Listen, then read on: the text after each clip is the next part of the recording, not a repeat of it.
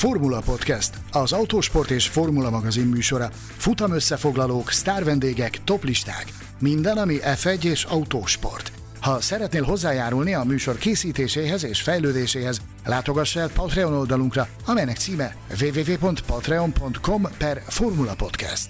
A Formula Podcast virtuális stúdiójában Mészáros Sándor és Gellér Figergő. Műsorunk támogatója a tibormodel.com F1-es és utcai modellek óriási kínálatával. Ferrari rajongók figyelem! Az idén 30 éves Ferrari Challenge Europe mezőnye június 19-én a Hungaroringen vendégeskedik, ahová várják a legendás orosz márka szerelmeseit. Jegyek 3000 forintos áron kaphatók, 6 éves kor alatt a rendezvény ingyenes. Jegyértékesítés www.gpticketshop.hu A Red Bull idei harmadik kettős győzelmét hozta az azerbajdzsáni nagy díj, a Ferrari pedig elsüllyedni látszik mind az egyéni, mind a konstruktőri pontversenyben. Többek között erről is fogunk beszélni szeretett barátommal és kollégámmal Mészáros Sanyival az azerbajdzsáni nagy díj futamértékelő adásában, de emellett szót ejtünk többek között arról is, hogy mi újság a Mercedes házatáján, beszélünk Pierre Gaslyról, ráadásul nem is egy vonatkozásban, és arról is szót ejtünk majd többek között, hogy elképzelhető-e akár már idén akár már a közeljövőben pilótacsere a Williamsnél. Mindenről és sok másról lesz szó a következő egy-másfél órában. Szeretett barátommal Mészáros Sanyival. Szia Sanyi! Szervusz, üdvözöllek, üdvözlöm a hallgatókat. Deja vu érzésekkel. Miféle deja vu érzéseid vannak? Kérlek, fejtsd ki nekünk. Picit olyan érzésem van, mint amikor a 2018-as és a 2019-es szezont láttuk a Ferrari-val kapcsolatban, hogy, hogy nagyon jól álltak, aztán a végére elsüllyedtek. Mondhatom, hát. akár 2017-et is ide, ide lehet sorolni. Picit kezdi a, a korábbi önmagát idézni a Ferrari, de majd mindjárt elmerülünk ebben a témában. Hát itt ráadásul ugye azt mondod, hogy a végére elsüllyedtek, de itt a Ferrari ebben az esetben, ebben a szezonban nem a végére süllyedt el, hanem gyakorlatilag Imola óta folyamatos süllyedésben vannak, hol egyéni, hol stratégiai, hol technikai ö, problémák miatt, amelyek összességében azt eredményezték, hogy Max Verstappen és Charles Leclerc párharca 5-2-re áll, ami a győzelmeket illeti, a Red Bull és a Ferrari párharc pedig még durvább 6-2-es eredményt mutat ö, jelenleg. Elképesztő a Red Bull fölénye a pontversenyben. Azért mondom, hogy elképesztő, mert ahhoz képest elképesztő, hogy valójában az erőviszonyok, ami a tempót illeti, a sebességet illeti, azok köszönő viszonyban sincsenek azzal, amit a bajnoki tabellán láthatunk. Csak hát ugye a Formula 1 nem csak a sebességről szól, hanem Hát van egy másik nagyon fontos tényező, persze több tényező is van, de van egy nagyon-nagyon fontos tényező, amire a szezon elején a szezont beharangozó adásunkban rámutattál nekünk, hogy mégis mi lehet a kulcskérdés az idei évadban? A megbízhatóság. Itt van rá a bizonyíték, hogy mennyire hihetetlenül fontos a megbízhatóság, hogy még egy olyan űrrakéta, mint amilyen az idei Ferrari, ami, ami voltak olyan pillanatai a szezon eddigi szakaszának, amikor utolérhetetlennek és érinthetetlennek tűnt, annak is képes leáldozni a csillaga, amikor a megbízhatóság nem megfelelő. Ugye azt, hogy... És ugye, me- bocs, bocs, szabad ne feled, csak milyen érdekes, hogy beszéltünk mi a szezon elején is a megbízhatóságról annak kapcsán, amikor Verstappen az előző, bocsánat, az első három futamból kétszer kiesett, illetve a Red Bull összesen három futam alatt három kiesést produkált. És akkor ugye még azt gondolhattuk, hogy micsoda előnyben van a Ferrari, hiszen ők is a gyorsabbak, összességében ők tűntek gyorsabbnak, és a megbízhatóság is az ő oldalukon áll. Hát azóta ezt erősen át kellett értékelnünk. Mekkorát fordult a világ. Egy picit vissza kellene utalni Mattia Binotto kijelentésére, kijelentéseire például a tavalyi évből, amikor, amikor rendszeresen és notóriusan azt ismételgette, hogy a, a Ferrari egy nagyon fiatal csapat, ami, ami az összerázódás és a fejlődés fázisában van. Ugye ez mindenkit meghökkentett, hogy atya úristen, a Ferrari fiatal csapat az egyik a legnagyobb múltú istálója az egész formainak. Akkor melyik a régi csapat, melyik az öreg csapat? Igen, hogy hogy lehet ilyen, ilyen kijelentést tenni, és a, a szezon eddigi része pontosan ezt mutatta meg tökéletesen, hogy, hogy hiába van ott egy, egy elképesztően versenyképes autó, erre is utaltunk több ízben, az ilyen járműveket tudni kell használni, tudni kell kihasználni, tudni kell kamatoztatni azt a, azt a teljesítményt, ami ebben a járműben rejlik, ebben az autóban rejlik. Ugye ez az, amit megmutattak már, mindenféle formában megmutatta a Ferrari eddig, hogy ez hogy nem sikerül kamatoztatni, és hogy nem sikerül hasznot húzni. Az utóbbi versenyeken láttunk stratégiai malőrt, láttunk technikai problémákat, láttunk vezetői hibát, mindent láttunk már, amit, amit, amit elő lehetett adni és tulajdonképpen az, amire utaltál, hogy az, és láthattuk a szezon elején azt, hogy a Red Bullnak is voltak problémái, hogy ők milyen hihetetlenül hamar össze tudták gerebjézni saját magukat, nagyon-nagyon hamar rendezték a soraikat, eljutottak egy, egy bizonyos szintre, ami, ami, amivel abszolút versenyképesek tudtak lenni, és, és a, a falhoz tudták szorítani a ferrari ami egyre inkább megroppan ez alatt, ez alatt a teher alatt. Tehát az rajzolódik ki a szezon eddigi képe alapján, hogy a Red Bull egy sokkal-sokkal érettebb és összeszedettebb társaság, mint a Ferrari. Egyetértesz ezzel a nézetemmel? Hát ezzel teljes mértékben, és azért ugye most már eltelt 8 futam, túl vagyunk a szezon harmadán, úgyhogy mind a mellett, hogy kimondjuk itt a mindig szükség kimondandó közhelyet, hogy a szezon még nagyon-nagyon hosszú.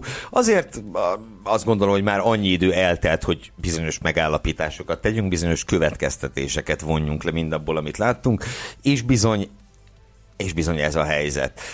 Jelenleg nem nagyon látni, nem nagyon találni fogást a Red Bullon. Ha nagyon kritikusak akarunk lenni, akkor nyilván egy fogást tudunk találni rajta. Szombatnak a... hívják. Igen, köszönöm, ezt akartam mondani, az egykörös tempó, hiszen az egykörös tempót illetően ö, a Ferrari fölénye az, az megkérdőjelezhetetlen, az, az vitathatatlan. Ö, ugye a polpozíciók tekintetében szintén 6-2 az állás, csak ott a Ferrari javára, Lökler 8-ból 6 polt húzott be viszont a szombatokat a vasárnap bőven kompenzálja. Nem tudom, láttad, de nagyon jó pofa statisztikát találtam, bukkant fel az interneten, hogy Verstappen több Lökler polt váltott győzelemre, mint Lökler maga. ez kemény. Azért, azért ez, ez nagyon-nagyon-nagyon kemény. És ilyen szempontból ugye két arcú nagyon ez a szezon, ami a, ami a szombatot és a vasárnapot illeti, az egykörös tempót és a, és a versenyen nyújtott produkciót illeti. És kicsit emlékeztet, ha már itt a Deja Vu-vel kezdted a, kezdted a beszélgetésünket, kicsit emlékeztet ez 2019-re. Ebből a szempontból mindenképp 19-re emlékeztet, ahol ugye Lökler lett a pol király. Egy olyan szezonban, amelyet Lewis Hamilton letarolt, egy olyan szezonban, amely úgy kezdődött, hogy a Mercedes sorra dobálta a kettős győzelmeket, és egy ideig az is elképzelhetetlennek tűnt, hogy legyen egy olyan futam, ahol nem kettős győzelmet aradt a Mercedes, és a legtöbb polpozíciót így is Charles Leclerc szerezte a Ferrari-val, viszont már akkor is mi történt? Az történt, hogy a hét polból kettőt ő, sikerült győzelemre váltani, és hát idén pedig ugye ott tartunk, hogy a hatból kettőt, ami nem kizárólag az ő hibája, sőt, összességében sokkal kevésbé az ő hibája, mint a körülmények hibája. De hát akkor de a kérdés az, hogy mit lehet ezzel kezdeni? Lökler nyilván azt tudja kezdeni, hogy megpróbál nem megőrülni. Ez, a, ez az első és legfontosabb, amit meg kell próbálnia. Itt kellene, itt kellene kezdeni a történetet. Ugye, amit hallottunk a Lökler táborból, én Joe Clear-rel alkalmam nyílt Miami-ban beszélgetni például az imolai hibáról, amiről itt a műsorban is szót ejtettem. Már nem is nagyon ragozom, de azt mondta, hogy, hogy igyekszik támaszkodni a, a saját stábjára Lökler, igyekszik ebből iránymutatást merni, és hogy, hogy megpróbálja ezt az egész helyzetet lekezelni. Csak hát nagyon nagy kérdés az, hogy ugye, hogyha belegondolunk, hogy Miami óta mennyi minden történt, de azóta csak rosszabb lett, mégpedig drasztikusan a helyzetet. Tehát kész soda, hogy egyáltalán, egyáltalán elbírja ezt a terhet. Én azt gondolom egyébként, hogy ez egy nagyon komoly fokmérője Charles Leclernek, egy nagyon komoly mérce számára ez az időszak ebben a szezonban. Most tudja igazán megmutatni azt, hogy mekkora nagy pilóta. Ugyanis egy, egy, egy igazi nagy versenyző egy ilyen helyzetben az élére tud állni a menetnek, és tudja instruálni a csapatot, tudja motiválni, tudja hajtani őket, tudja presszionálni őket egészséges mértékig, illetőleg meg tudja mutatni azokat az irányokat, hogy mi, hogy hol kell javulni, meg hol kell változtatni, meg hol kell előrelépést elérni. Úgyhogy amikor ennek az időszak, biztos vagyok benne, hogy ez a pekes időszak ez előbb vagy utóbb véget fog érni. Tehát, hogy ez Muszáj nem, neki. Tehát ez, ez nem tarthat örökké. Ez nem tarthat örökké. A kérdés csak az, hogy ezt mennyiben sikerül lerövidíteni a, az ő közreműködésében. Nyilván nem lehet ezt neki felróni, de neki kulcsfontosságú szerepe lehet abban, hogy milyen hamar tud ebből kilábalni a Ferrari ebből a, ebből a kritikus helyzetből, amiben jelenleg vannak. De azért fogalmaztam így, hogy próbáljon ne megőrülni, mert tényleg az a helyzet, hogy itt, itt Csinorban három ö, önhibáján kívüli buktát kellett földolgoznia, ami Spanyolországban hát tiszta győzelemnek tűnt, a műszakiban nélkül, Monakóban is kibeszéltük a legutóbb, tehát hogy nagyon-nagyon jó esélyei lettek volna a győzelemre, hogyha a stratégia szempontjából a Red Bull nem nő föléjük, hogy erősebben ne fogalmazzak, és hát itt megint annak ellenére, hogy a rajtot elrontotta. Tehát azt nem mondhatjuk, hogy tökéletesen csinált mindent. De összességében itt is egy igen-igen jó pozícióban volt, amikor a, a Ferrari erőforrása megadta magát.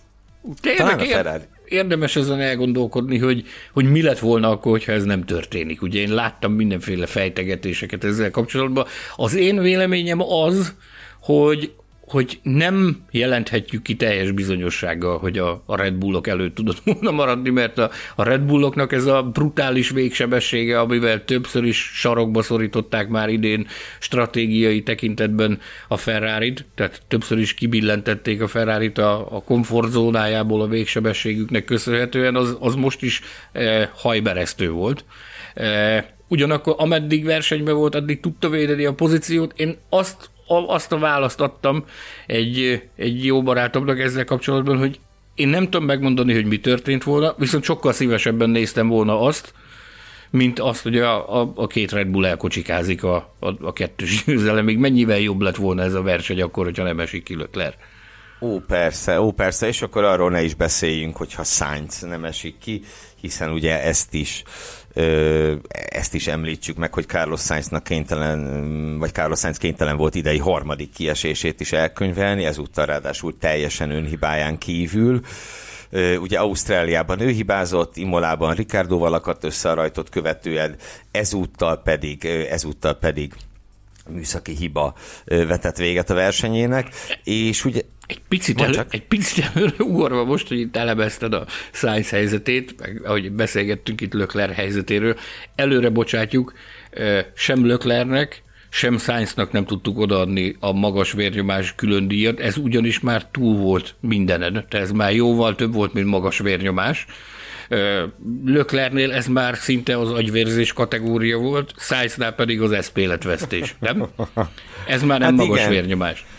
Hát igen, és, és rápillantunk a tabellára, akkor azt látjuk, hogy Sainz ugye miután megközelítette legutóbb George Russell-t, most ismételten leszakadt George Russell-től, pedig hát azokon a versenyeken, amikor célba ért, azért nagyon sok baj nincs a teljesítményével. 2-3-3-4-2, ezek a helyezései, ez egyáltalán nem olyan szörnyű. Nem is a maximum, amit el lehetne várni egy Ferrari pilótától, meg ugye nyilván azt is látnunk kell, hogy amikor mindketten célba értek, akkor ő négyből háromszor kikapott Löklertől, de azért annyira nem borzalmasak azok az eredmények a befejezett versenyekről. Csak hát ott van a három be nem fejezett verseny, ugye a két Ferrari-nál meg összesen öt öt kiesése van a Ferrari-nak nyolc futam alatt, a legtöbb az összes csapat közül. Elképesztő az összes csapat közül. Na de, mit mondanak a mit mondanak a Ferrari házatáján? Meghal... Lehet-e bármi, van-e bármi kiút ebből az erdőből? Látnak-e? Biztos, hogy van, de látnak-e? Meghallgattuk a versenyzők kommentárját, azt szerintem látta, hallotta, olvasta mindenki a, a, a leintést követően. Nyilvánvalóan megpróbálnak optimisták maradni, megpróbálnak optimizmus sugalni, mondják a szokásos ö, jól megszokott, jól bevált szöveget, azt, hogy dolgozunk, és nincs más hátra, mint előre. Ö, hasonló frázisokat puffogtat Mattia Binotto is, hogy csapatként egységesnek kell maradni, meg dolgozunk rajta, meg, meg, meg fogjuk oldani, meg, meg a szokásos, amit, amit mindenféle konfigurációban beindította a nyilatkozat generátort a, a bakui futam leintése után a, a Ferrari gárdája, viszont az egy nagyon érdekes válasz volt a, a futamot követően bonyolított online sajtóértekezleten Binottótól, amit arra adott, hogy hogy mi lehet a rövid távú megoldás hogy hogyan lehet ezt a helyzetet kezelni. Ugye elképesztően szorul a húrak a nyakukon, hiszen nincs szünet, hanem azonnal Bakuból megindult a teljes Form 1 mezőny Montreal felé, ahol már ezen a hétvégén a kanadai nagy díjat bonyolítják, tehát nincs, nem nagyon van idő vakarózni, ahogy mondani szokták. És igazándiból... Hát ez jól látszott is a képeken, bocsánat, hogy a, már a nagy díj közben teljesen szétbontották a, a, a pitvallon a ferrari az állását. Úgyhogy volt igen, rá idejük. Volt rá idejük. Hát volt rá idejük, de hogy nem is vakaróztak. Igen. Nos, tehát amit Binotto ezzel kapcsolatban mondott, azt ugye egy igazándiból rövid távú megoldásuk nincs. Ugye ezt ki kell mondani, hogy a probléma forrása az az, hogy változtattak a hajtásláncon Miami-ra. Miami-ban debütált a továbbfejlesztett hajtáslánca a Ferrari-nak. És gyakorlatilag ezzel azóta a nagy csapatnál két súlyos probléma is adódott. Ugye Barcelonában Lökler bukott az érről, és Bakuban is Lökler bukott az érről. Viszont itt most már a partnercsapatoknál is volt Ferrari vonatkozású meghibásodás, tehát a tornyosulnak a sötét felhők a Maranellói gyár felett, hogy mit lehet ezzel kezdeni. Erre mondta, ez ugye innen, innen indultunk. Azt mondta erre Binotto, hogy nincs rövid távú megoldás, az egyetlen dolog, amit tenni lehet a jelenlegi helyzetben az az, hogy, hogy ilyen apróságok, mint például, hogy a, a szabad edzéseken megpróbálják rövidebbre szab, szabni a, a futott távot. Tehát, hogy, hogy kevesebb időt töltenek majd a pályán a szabad edzéseken, illetőleg megpróbálnak más motorüzemmódokat használni az edzéseken, az időmérőn, meg a, meg a verseny során. Tehát, hogy, hogy azért ez, ez meglehetősen korlátok közé szorítja majd a ferrari ezen a hétvégén Montrealban biztosan, aztán, hogy Montreal után, amikor egy picit lélegzethez jutnak, azt meglátjuk, hogy abból mit sikerül kihozni. Ugyanakkor, hogyha hosszabb távon gondolkodunk, akkor is úgy tűnik, hogy kutyaszorítóban van a Ferrari, mert most még lehet például a, a hibrid dolgokon lehet variálni szeptemberig. Egy nagyon-nagyon minimális mértékben még a motort is lehet babrálni, de tényleg csak nagyon minimális mértékben. Viszont amikor szeptemberben eljön a befagyasztás ideje, akkor az úgy marad. Tehát a, nagyon vékony a, a jég, a, vagy a tojás a Ferrari alatt, amin lépdelnek, mert az idő hihetetlenül rövid. Ugye, ha szeretnének partiban lenni a bajnokságért, akkor mindenféleképpen nagyon sürgősen kell valamilyen megoldás, és hogyha ezt nem tudják megoldani, az adott esetben hosszabb távon is visszaüthet. Ez természetesen, természetesen így van. Nézzünk kicsit szerintem a Ferrari mögé is, meg hát a Red Bull és a Ferrari mögé, mert ugye a Ferrari mögött a Bakuban nem volt senki, ami a megbízhatóságot illeti. Na de beszéljünk egy olyan csapatról, ahol viszont bár problémák vannak, de megbízhatósági problémák nincsenek, ez pedig a, ez pedig a Mercedes. Ugye Russellnek ismét a ismét sikerült a maximumot kihozni ebből a hétvégéből. Ugye egészen pontosan azt mondhatjuk erre ezzel kapcsán, hogy most már ez sorozatban a negyedik futama, amikor ő csak és kizárólag Red Bull, illetve Ferrari versenyzőtől kap ki. Ugye egyébként is, egyébként pedig, ha jól számolom, akkor ez 8-ból a hatodik. Tehát nagyon-nagyon ritkán fordult elő George russell hogy kikapott valakitől, és az nem a Red Bull vagy a Ferrari egyik versenyzője volt. Ugye egyszer Hamilton verte meg őt, még még a szezonnyitón, egyszer pedig Lando Norris Imolában, amikor ugye Russell elég hátulról, a sprintet követően eléggé hátulról kényszerült előre törni.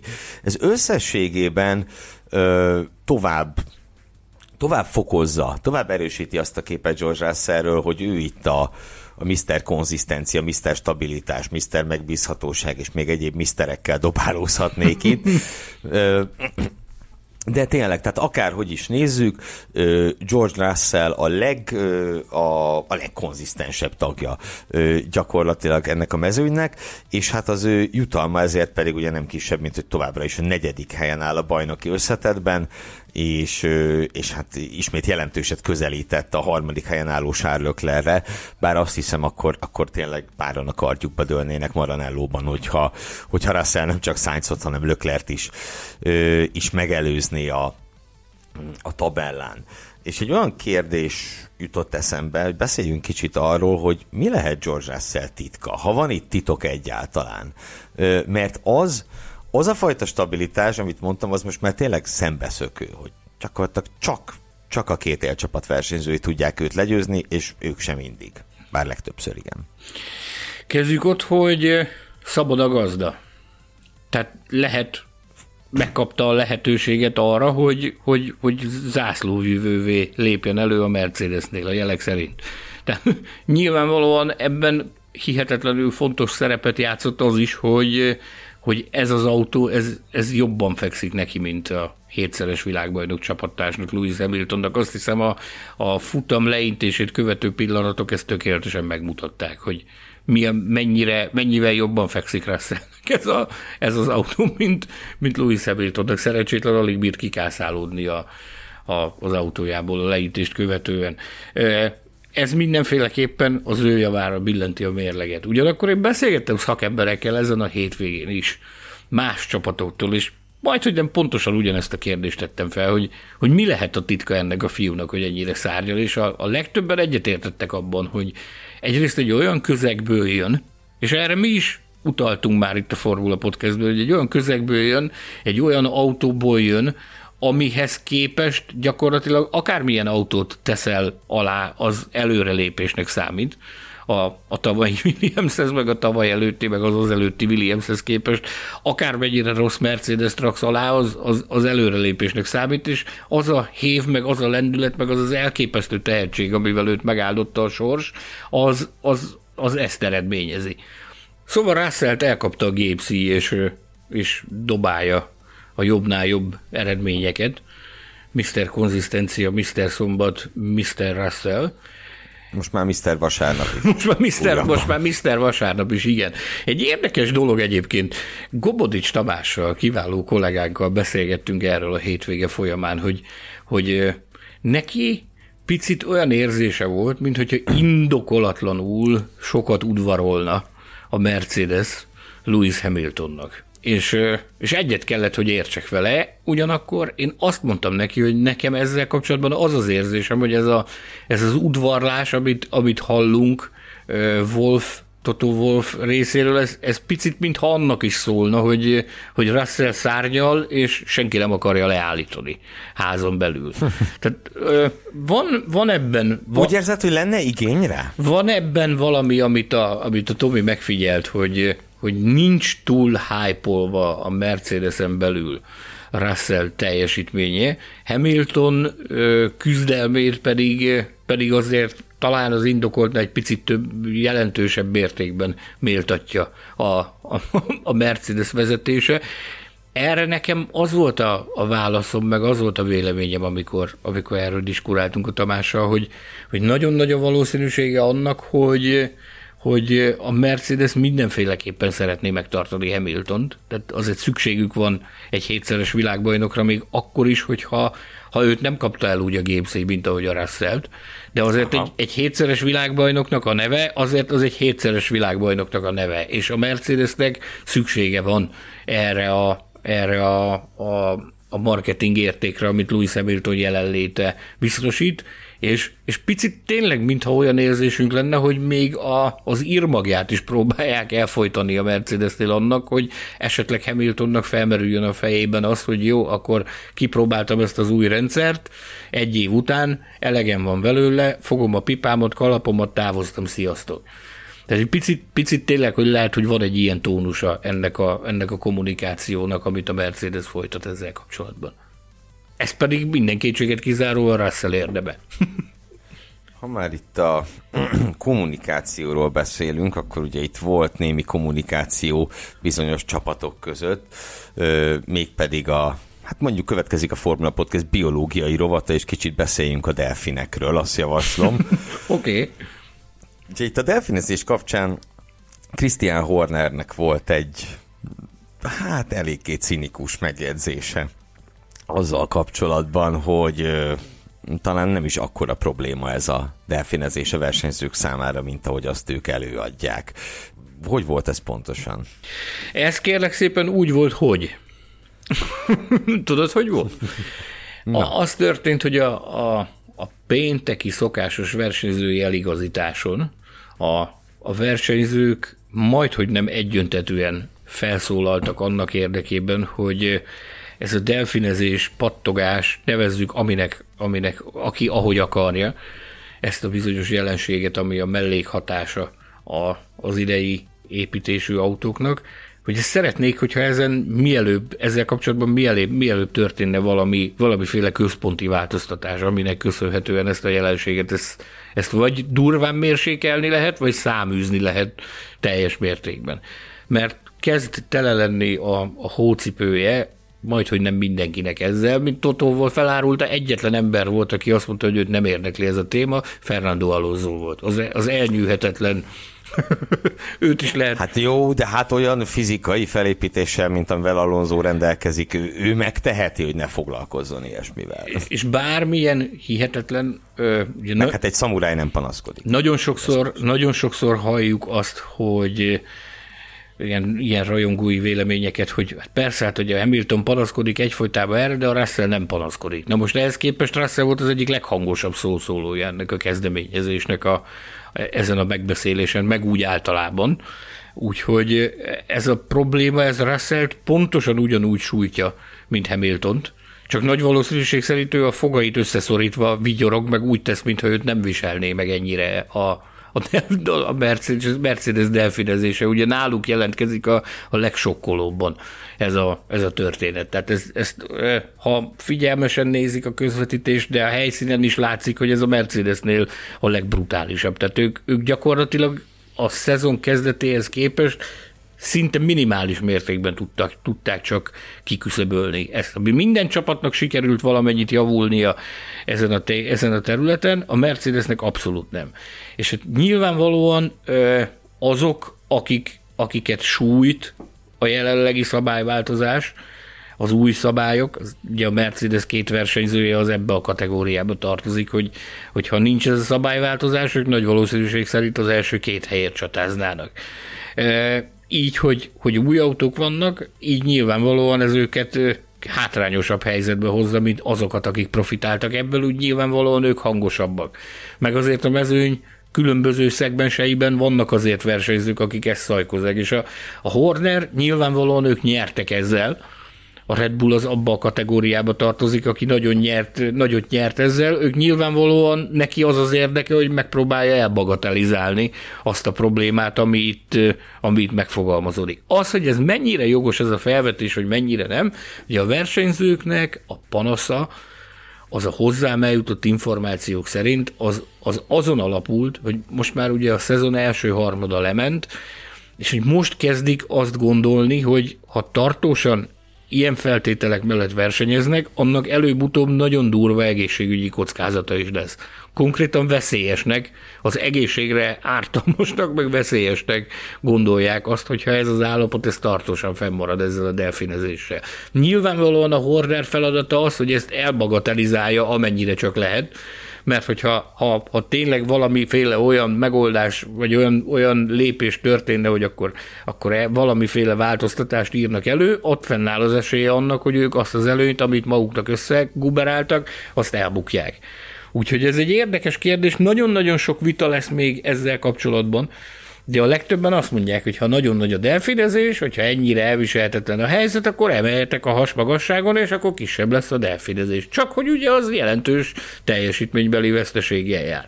Ez, hogy központi hasmagasság, tehát hogy előírtan, hogy mekkora legyen a hasmagasság, az, hogy ez mennyire életképes, azt nem tudom. Igazándiból épkézláb javaslatot nem hallottunk arra, hogy hogyan lehetne ezt egy csapásra meg nagyon könnyen orvosolni úgy, hogy ez a jelenség ez eltűnjön.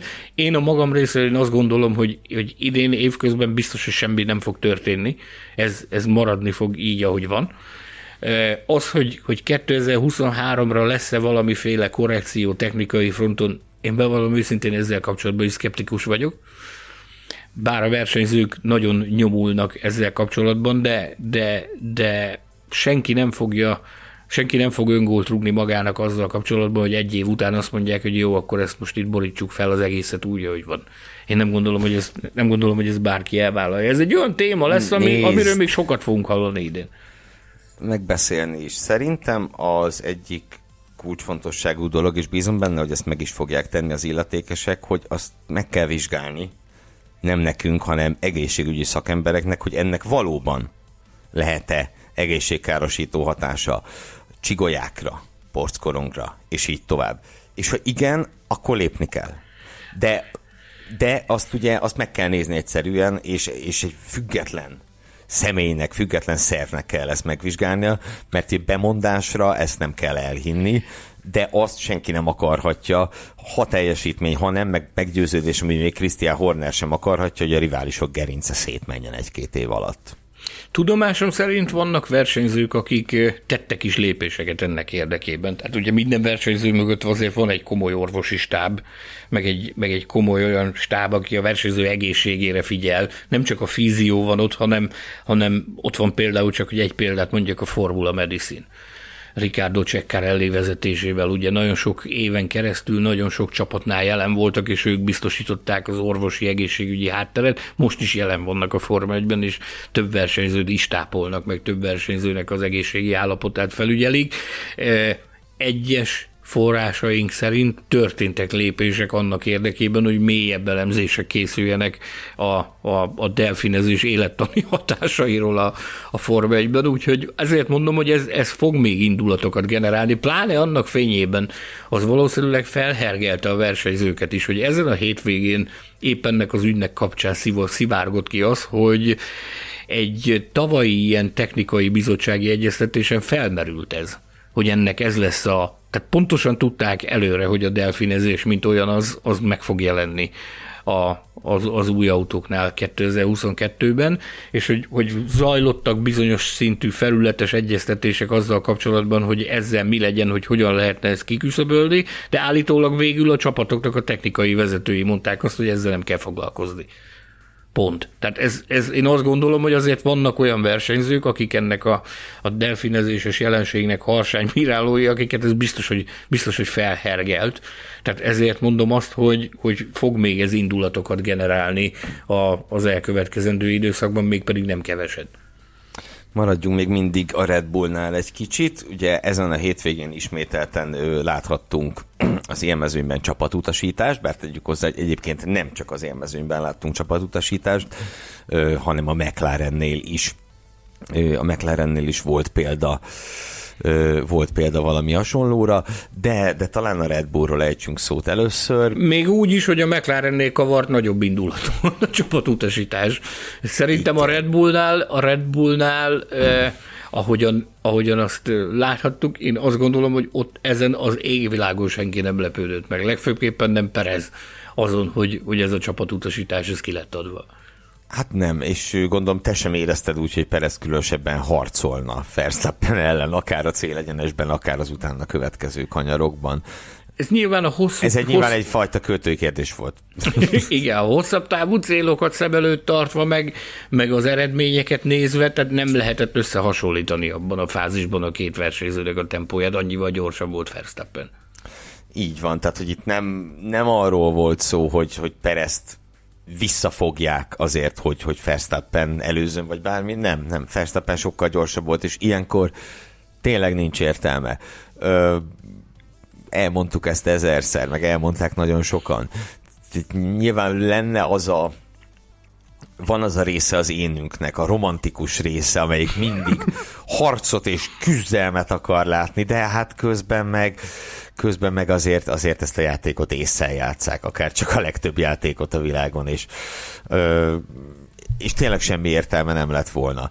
Ö, egy ilyen helyzetben, ilyen helyzetben Pereznek bármibe beleállni, mert nyerni nem nyerhet rajta, veszíteni meg veszíthet, meg mindketten veszíthetnek. Annyira érdekes, meg jó, ahogy a Horner megfogalmazza mindig ezt a dolgot, hogy Csekó a pályafutásának abban a fázisában jár, amikor tudja, hogy bizonyos célokat szem előtt kell tartani, és hogy ez, ezzel milyen sokat hozzátesz a, a, a csapatnak az életéhez, meg a csapatnak a munkájához. Egyébként az a néhány másodperc, a, a tökéletes példája volt annak, hogy ez a Red Bull felállás, az miért működik tökéletesen.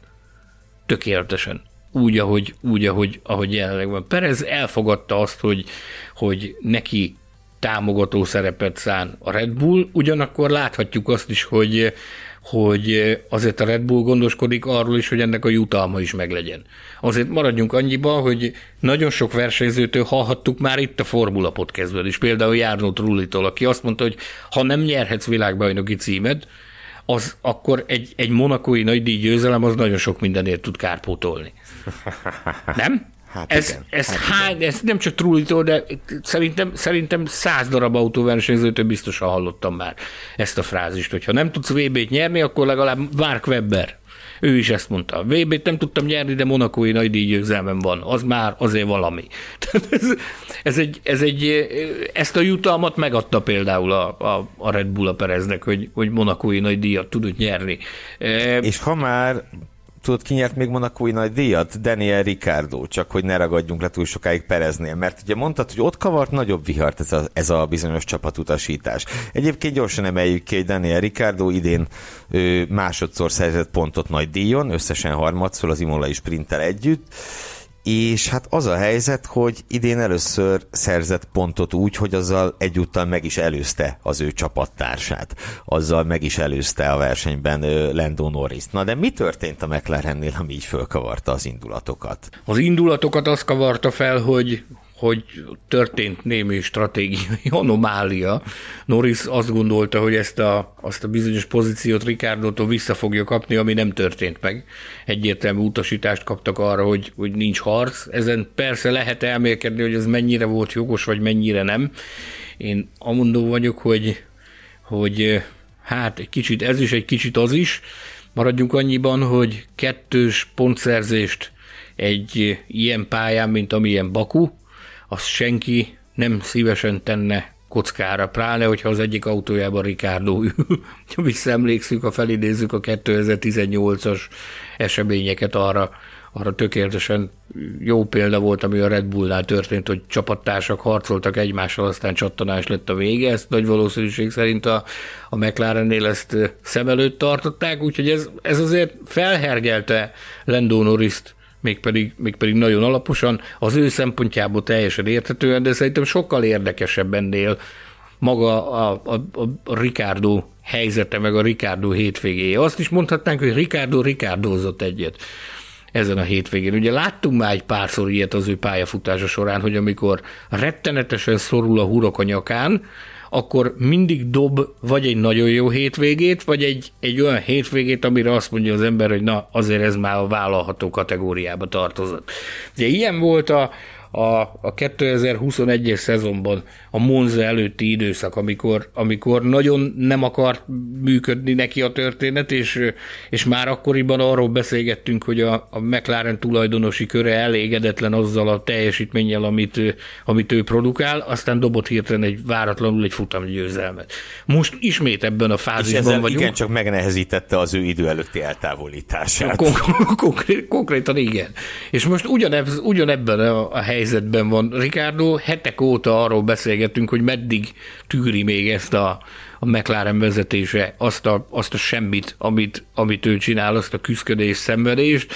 Ugye a, a monakói hétvége előtt Zach Brown teljesen szokatlan módon már a nyilvánosság előtt is neki ment Daniel Ricciardo, sőt, olyan információk jutottak hozzánk, hogy ennek hatására Ricardo elkezdett nézelődni, és a piacot bekopogtatott.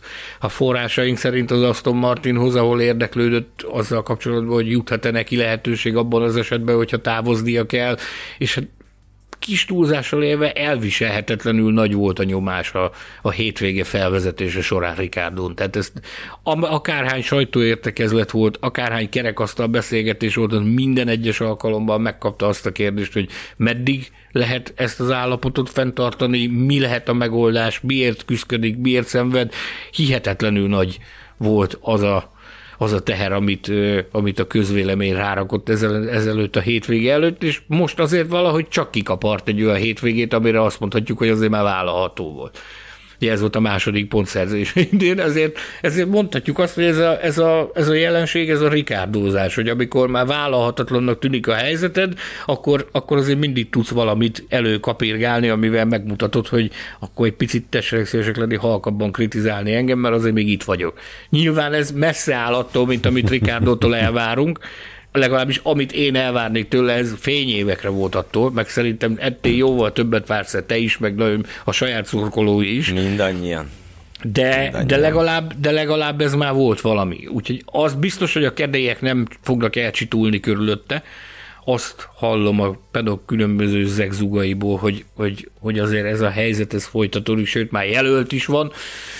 Amit hallunk, ugye beszéltünk is róla itt a műsorban, hogy hogy Pierre Gasly az, aki, aki állítólag szemet vetett arra a volára, és itt is egyre több forrásunk jelenti azt, hogy történt már bizonyos kapcsolatfelvétel Gázli és a McLaren között. Ugye azt is tudjuk, hogy korábban 2020-ban beszéltünk erről, hogy, hogy akkor már egyszer felmerült, az, hogy Pierre Gasly esetleg a McLarennél folytassa a pályafutását, most, hogy Perez bezárta a Red Bull kapuit Pierre Gasly előtt, így viszont ez az egyetlen út marad talán számára, ami fölfelé vezethet. A, a pénteki versenyzői sajtótájékoztatón meg is kérdeztem tőle azt, hogy a szerződése az egyáltalán lehetővé tennie azt, hogy a Red Bull családon kívül folytassa a pályafutását, amire nagyon érdekes választ adott, ahol olvasnunk kellett a sorok között, mert azt mondta, hogy itt folyamatban vannak egyeztetések, úgyhogy olyan sok minden nem mondhat ezekről. Ez ha úgy értelmezzük, akkor ez, ez már önmagában rendkívül beszédes, hogy folyamatban vannak egyeztetések. Így van, így van, így van, így van. Ugyanakkor rendkívül beszédes. korábban, korábban arról hallott hallottam a hétvége előtt, hogy valójában egy olyan modellt próbál ő megvalósítani, amit Alex Albon megvalósította Williams-el, hogy maradt a Red Bull pilótája, de megengedték neki azt, hogy a csapaton kívül folytassa a pályafutását. Úgyhogy, de most nem Gázliról beszélünk, hanem Ricardóról, aki, aki végre villantott egy eredményt, és valószínűleg szeretné azt hinni, hogy ezzel együtt elcsitulnak körülötte a kedélyek, de megnyugtatunk mindenkit, hogy nem fognak, mert ettől azért többet vár mindenki Daniel Ricardótól. Hm. Egyébként a, ennek a bakúi versenynek az egyik nagy vesztese, hogyha a bajnoki tabellát nézegetjük, akkor Yuki Tsunoda, hiszen Tsunodát ugye Ricardo ott hagyta ezzel a viszonylag jó teljesítménnyel, két olyan versenyző megelőzte őt, akik akiknek hát azért szerintem Cunoda előtt van a helye a tabellán, méghozzá Pierre Gasly és Fernando Alonso, valamint, ö, már bocsánat, de hát Sebastian Fettelt is ide kell sorolnunk talán, Sebastian Fettel is megelőzte Cunodát, mm, csak azért említettem, mert ugye ő volt az, akiről gyakorlatilag egyetlen hétvégével ezelőtt még azt mondhattuk, hogy hú, milyen jó helyen áll a bajnoki tabellán, ahhoz képest, hogy tavaly hol volt, hát most már, most már ez nem olyan fényes ez a szituáció. És akkor beszéljünk egy-két minden, mert hogy legalább Alonso neve ismét elhangzott, és ennek örülök, de beszéljünk más olyan emberekről, akik megelőzték Yugi a tabellán. Mindenek előtt arról a versenyzőről, akit a Formula Podcast Facebook csoport tagjai, azaz a Best Followers a hétvége legjobbjának választottak, és a Best Followers külön díjjal ismerték el a teljesítményét, őt Sebastian Fettelnek hívják, és mi magunk is őt választottuk a hétvége emberének, tehát mi szerintünk is Sebastian Fettelnek hívják a hétvége legjobbját. És akkor beszéljünk Sebastian Fettelről, arról a Sebastian Fettelről, aki egyébként azért azt mondjuk, hogy hibátlan hétvégét nem tudott összerakni, de Hát nem. Volt egy kicsi ez is, egy kicsi az is, de mindazonáltal... Volt egy kis ez kis az, De összességében az Aston Martinnal elért, elért hatodik hely, az a tény, hogy itt Gazli és Alonso között ért célba, az a tény, hogy megverte mindkét mclaren és mindkét Alpint, az összességében azért azt azt mondatja velem, hogy, hogy ebből a hétvégéből ő most, ha nem is a maximumot hozta ki, de nagyon-nagyon-nagyon sokat kihozott, és ez még úgy is elismerést érdemel, hogyha, hogyha nem volt hibátlan az a történet. Nyilván az, hogy ki volt a hétvége embere, az abban van egy bizonyos, bizonyos szubjektív vonal is, és Fettel esetében azért, azért azt is látnunk kell, hogy ő, ő milyen nehézségekkel küzdött korábban, milyen nehézséggel küzd jelenleg egy zöld autó formájában. Ugye az a zöld autó az a legnagyobb nehézség, amivel ő kénytelen birkózni. Plusz az a zöld csapatnak a kellős közepén milyen nehézségekkel küzd. Tehát maga a csapat is egy, egy, egy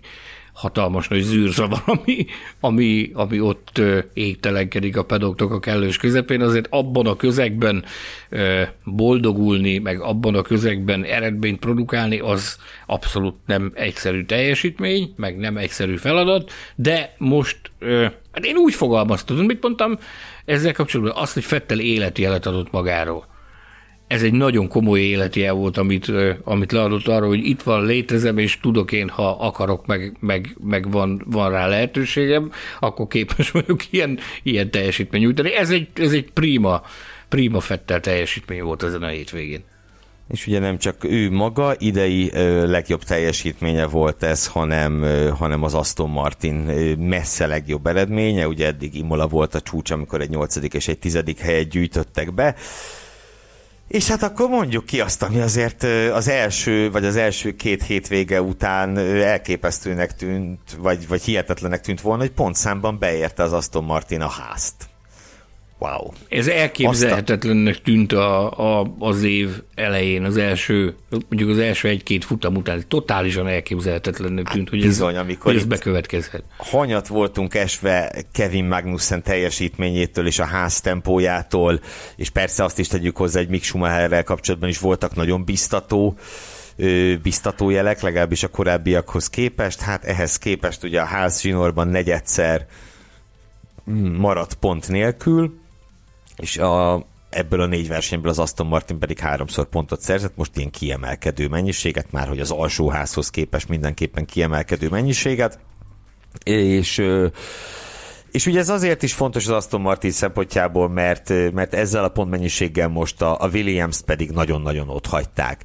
Márpedig az Aston Martin számára azért itt a szezon legelején még az is reális lehetőségnek tűnt, hogy hogy nehogy aztán végül utolsók legyenek a bajnoki pontversenyben, különösen amikor Alex Albon elkezdett villogni a Williams-szel. Hát most azért jelentős, nem is, nem is lélegzetvételnyi előnyhöz jutottak, annál jóval több megnyugtató előnyhöz jutottak a Williams-szel szemben köszönhetően Fettel teljesítményének. Mm, nem tudom, ezen a, még miért tovább mennénk arra, hadd kérdezzek rá, hogy ezen a hétvégén bármilyen új információ elhangzott-e Fettel jövőjével kapcsolatban? Nem igazán. Ha nem igazán... A hétvégén nem, egy, egy interjú jelent meg a, a versenyt megelőző napokban, ahol, ahol arról beszélt érdekes módon a Fettel, hogy igazándiból ő, ő fél abba hagyni a Form 1 pályafutásán.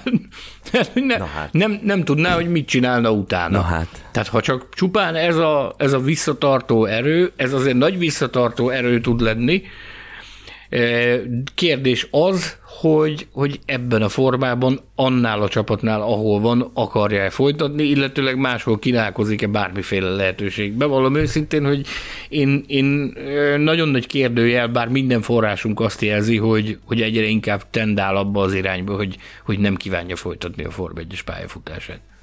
Akkor beszéljünk egy másik olyan versenyzőről, akinek kérdéses a jövője, és akinek a jövőjéről viszont talán most is hangzott el némi információ. A hétvége legkellemesebb meglepetése, persze mondjuk úgy, hogy Sebastian Fettel mellett a hétvége másik kellemes meglepetése Pierre Gasly, és ez egyetlen szót akarok hozzáfűzni, hogy végre Köszönöm, végre. Ez ki, ki lett bőtölve ám, ez a... Hát elég sokat vártunk ki, erre idén ez nagyon-nagyon-nagyon nagyon sokáig tartott, de Pierre Gasly végre egyszer ö, megcsinálta, ö, végre egyszer azt a formáját mutatta és hozta, amelyet tavaly megszokhattunk tőle, amint tavaly igazán már megselepődtünk, meg tavaly előtt sem. Ö, hát idén viszont idén viszont nem ez, nem ez volt, amit megszoktunk tőle, és ezen többször keseregtünk az elmúlt hétvégéken. Nem tudom, hogy hallgatja a Formula Podcastet, bár valószínűleg nem már csak azért sem, mert nem ért magyarul Gázli, de ha hallgatná a Formula Podcastet, akkor pontosan tudná, hogy, hogy mennyire vártuk már tőle ezt a teljesítményt. Pontosan tudja, megnyugtatlak. Ezzel kapcsolatban. Megsuktad neki? Pontosan tudja azt, hogy hát nem csak én suktam meg neki, az egész világ ezt sukta neki folyamatosan, hogy, hogy, hogy ez azért kezd már kínos lenni amit, amit láttunk a, a szezon eddigi, eddigi részében, viszont ez most egy igazi gázlista teljesítmény volt, nem? Ez abszolút, ez abszolút, és és szerencsére ez is, ez is látszik is a, a tabellán, hiszen a tizedik helyre ugrott előre. Nagyon-nagyon kellemetlen volt őt ott látni ott a, hát tényleg izé, Alex Albon fölött egyel. Nagyjából ebben a pozícióban volt. Ő nem Albont bántva, de hogy egy, érted, egy Williams versenyzővel, vagy, vagy szomszédságban Alfa Tauri pilótaként az, az, az több, mint, több, mint kellemetlen. És ugye akár csak Fettel esetében, Gázli esetében is a csapat legjobb idei eredményét is szolgáltatta, nem csak saját magáét ezzel most végre kiadta neki ezen a hétvégén, és hihetetlen megkönnyebbülést lehetett látni és hallani Pierre Gasly ennek az eredménynek a hatására. Talán ez remélhetőleg hozott egy olyan fordulópontot az ő esetében, hogy, hogy a folytatásban azért képes lesz magasabb sebességi fokozatra kapcsolni, mert azt nem titkolt egy pillanatig sem, hogy azért még mindig nem az igazi a az összeszokottsága, meg az érzése az autóval kapcsolatban, de azért nagyon nagyot lépett előre ezen a hétvégén. Ugye Baku azért egy egyedi helyszín, tehát reprezentatívnak nem mondható, de azért reménykedni lehet. Én azt gondolom, hogy Gázlin nem fog múlni, kivált kép most, hogy azt halljuk, hogy esélye van arra, hogy, hogy feljebb lépjen. Nyilvánvalóan a világon mindent meg fog tenni annak érdekében, hogy bizonyítsa azt a az iránta érdeklődő csapatok vezetőinek, hogy jól óra tesznek, ha, ha őt igazolják. Csapatokat említettél, ez nyelvbotlás volt, vagy lehet, hogy többen is vannak?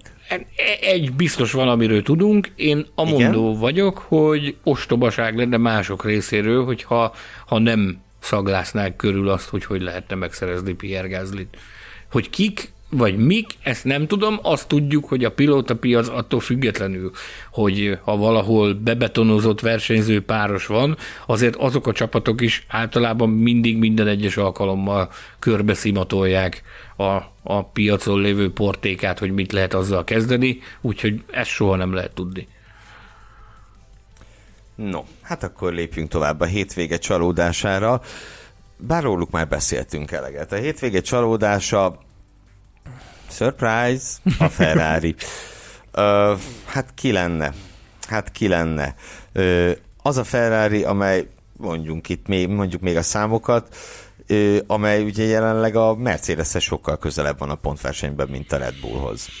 Bizony, bizony. És megpróbálom, megpróbálom idén utoljára mondani azt, hogy ki hitte volna ezt Ausztrália után, de lehet, hogy nem fogom tudni betartani, és még fogom ezt a mondatot párszor ismételgetni különböző kontextusokban.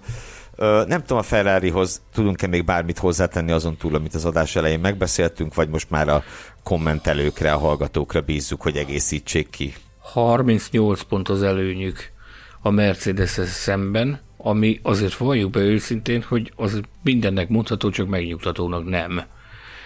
És ez is egy tökéletes példa arra, hogy mennyire hihetetlenül fontos a, a megbízhatóság, hogy van egy nem túl gyors, hihetetlenül pattogó, de megbízható Mercedes, meg van egy ultra gyors, valamennyire szintén pattogó, de megbízhatatlan Ferrari, ami néhány héttel ezelőtt úgy tűnt, hogy utolérhetetlen, és most arról beszélünk, hogy 38 pont a különbség a két csapat között, illetőleg arról, hogy hogy a helyzet fényében, ugye hamarosan a ferrari számolnia kell, a, a rajtbüntetésekkel is ott tartunk. ami hát bizony, szintén hát ezt bizony. A, a, az előző eszmecserében ezt nem, nem forszíroztuk, de, de le kell szögezni azt, hogy, hogy nagy valószínűség szerint már most Kanadában előfordulhat az, hogy, hogy Löklernek rajtbüntetéssel kell szembenéznie, úgyhogy eh, innentől fogva nagyon-nagyon nehéz helyzetben van a Ferrari, eh, meglátjuk, hogy mit lehet ebből, mit tudnak Maranellóban kiokoskodni azzal kapcsolatban, hogy javítsanak a saját helyzetükön. Bízunk benne, hogy valamit tudnak. Beszéljünk a hétvége pillanatáról, ami viszont szintén a Ferrarihoz kapcsolódik, szőrmentén legalábbis és, és a megszokottól eltérő módon a hétvége pillanatának ezúttal egy olyan pillanatot választottál, ugye most te jelölted ki, ami nem, nem látszott a TV képernyőn. Ugye rendszerint a pályán zajló látványos események közül választunk valamit, ezúttal viszont ez kicsit formabontó lesz. Ismertest kérlek a hétvége pillanatát. A versenyt követő forgatagban amikor nem voltunk a helyszínen, tehát ezt most le kell szögezni, nem voltunk a helyszínen, videó linkkel kapcsolódtunk. Idén mindössze ilyenkor... másodszor, ugye? Jól mondom. Igen, igen, igen. Melbourne után Baku kimaradt, meg Montreal is kifog. De a lényeg az az, hogy a versenyt követő forgatagban, amikor már jönnek be hozzánk az információk ezerrel, meg, meg, meg telefonálgatunk, meg mindent csinálunk, közben Kobodics kollégával beszélgettünk arról, hogy, hogy igazándiból kíváncsiak lennénk mindketten arra, hogy, hogy Verstappen, akiről tudjuk, hogy milyen stílusú ember, egy hihetetlenül lazza meg szókimondó ember, hogy vajon, vajon hogy vélekedik ő arról, hogy, vagy mit mondana arról, hogyha megkérdeznénk tőle azt, hogy érezze bármiféle szimpátiát azzal kapcsolatban, hogy a, a legfőbb riválisát ilyen szintű balszerencse sorozat hátráltatja. Azért Ugye mindig halljuk azt, hogy igen, nagyon jó nyerni, a győzelem a legfontosabb, de azért azt is halljuk minduntalan, hogy akkor igazi a győzelem, hogyha az csata közben születik. Nem pedig úgy, hogy, hogy valamilyen technikai probléma miatt a legfőbb riválisod az, az, az kiesik a versenyből.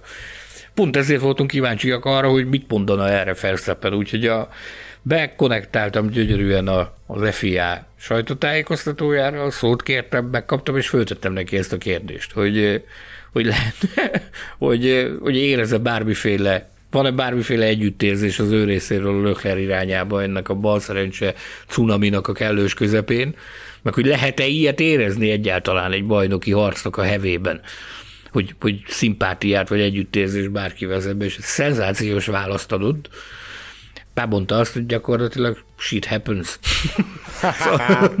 szar, szarság van, és igazándiból azt magyarázta körben nagyon szépen, hogy, hogy igen, ezek a dolgok megtörténnek, mert ez része a versenyzésnek, nem ez a lényeg, hanem az, hogy erre hogy reagál a, az adott fél hogy, hogy milyen lépések történnek annak érdekében, hogy többször ez, ez, ez ne forduljon elő, és akkor visszautalt a saját maguk szenvedésére, meg küzdködésére az év elején, amikor nekik is voltak e, ilyen jellegű, tehát voltak problémáik, meg voltak kieséseik. Nagyon jó volt a végén, a, a, a, kérdés, a válasz a végén a Russell oda kérdezett, hogy most akkor igen, vagy nem oda, oda szúrt egy ilyet, és akkor az, az volt a Verstappen válasz, hogy mondtam, shit happens. Abban a pillanatban Tom Clarkson, a moderátor rászólt, hogy nagyon szépen kéri, hogy az ilyen szavakat mellőzze, és akkor kifakadt a Verstappen, hogy miért? Ez káronkodásnak minősülhet? Ez nem minősülhet káronkodásnak, úgyhogy nagyon jó hangulatban zárult ez a, ez a ez a sajtótájékoztató, ennek köszönhetően egészen jó hangulatban távozott maga a három ember is, és hát ez egy érdekes volt a, Verstappennek a szokásos nyersessége, meg a, a szokásos szókimondás az most, most, is, most is előtérbe került, úgyhogy meg, meg kinyilvánította azt is, hogy abszolút nem hatódik meg az, hogy az ellenfél elhasal ilyen módon, de ezt legalább szórakoztató módon tette. Hm. Hát jó, ezt Bejárta egyébként a, a világsajtót szalagcímként. Bejárta a világsajtót ez a szalagcím egyébként, ami, ami ott elhangzott erre a kérdésre válaszként. Na, nézzük akkor tovább. Egy másik olyan téma, ami szintén bejárta a világsajtót. Egy ausztrál versenyzőről beszélgessünk kicsit, akit nem Daniel Ricciardo-nak hívnak ezúttal, hanem akit Oscar Piastri-nak hívnak. Ugye robbantottad itt nekünk nem olyan régen azt a hát úgy fogalmaztunk, hogy plegykánál már kicsit többet, ki már kicsit több, mint plegykát. Mi Ezt így hoztuk, Monaco után. Így van. Így van. Plegykánál, több... plegykánál kicsit több, igen. Mi szerint Oscar Piastri a Williams versenyzője lesz 2023-tól. Azóta ez megjelent a világ sajtóban, és megjelent mindenféle véleményvezérek szájából, tollából, billentyűzetéből is. Sőt, azóta már olyasmit is lehet olvasni, hogy lehet, hogy nem is kell 2023-ig várni az F3-as és F2-es bajnok szupertehetség bemutatkozására. Mi is a helyzet? Készülhetünk-e úgy, hogy Nikolás Latifinek hamarosan a fehér zsebkendőket lengetjük majd?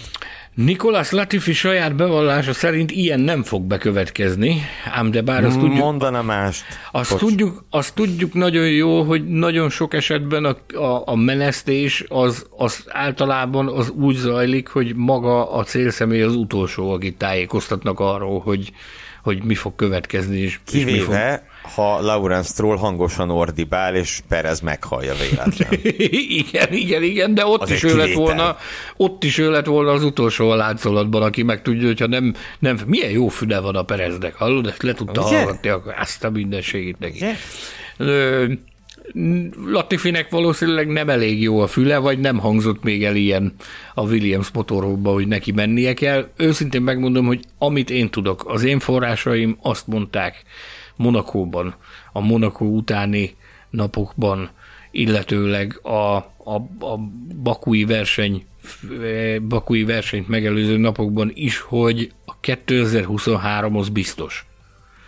Az, hogy az Alpin támogatásával, az Alpin fogalmazunk így finanszírozásával ül be Piastri a, a Williamsbe, Ugyanakkor ez most felpörgött ez a sztori, és egyre többen azt jósolják, hogy a Latifi hazai nagydíja, a kanadai nagydíj után már bekövetkezhet ez a, a, a váltás, ami egyébként, hogyha tényleg bekövetkezne, nem is lepődhetnénk meg rajta. Tehát Latifi tényleg padlón van, minden tekintetben. Az okokat lehet, fir, lehet forszírozni, lehet kígyót, békát kiabálni rá, hogy, hogy nem elég tehetséges, meg lehet rá mindent mondani, maradjunk annyiba, hogy szerencsétlennek, ami annak ellenére, hogy egy túlsgazdag család sarja, annak ellenére nincs könnyű élete, tehát még a mai napig a forrásaink szerint a mai napig kap fenyegetéseket.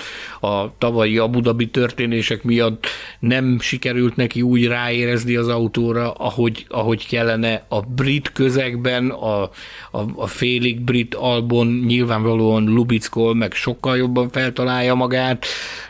Nagyon-nagyon nem egyszerű a, az ő élete, tehát hogyha az ő produkcióját, meg az ő teljesítményét nézzük, látod, most egy ilyen, egy ilyen szösszenet is történt vele, hogy a, a túl későn kezdték el tologatni például a rajtrácson, és ezért is kapott időbüntetést. Ez abszolút nonsens, ez az egész úgy, ahogy van. Tehát e, ha az ő helyzetét, meg az ő produkcióját nézzük, nem lenne meglepő az, hogyha ha Silverstone-ban valóban beültetnék Oscar Piastrit. Én erre vonatkozó biztos információt még nem hallottam.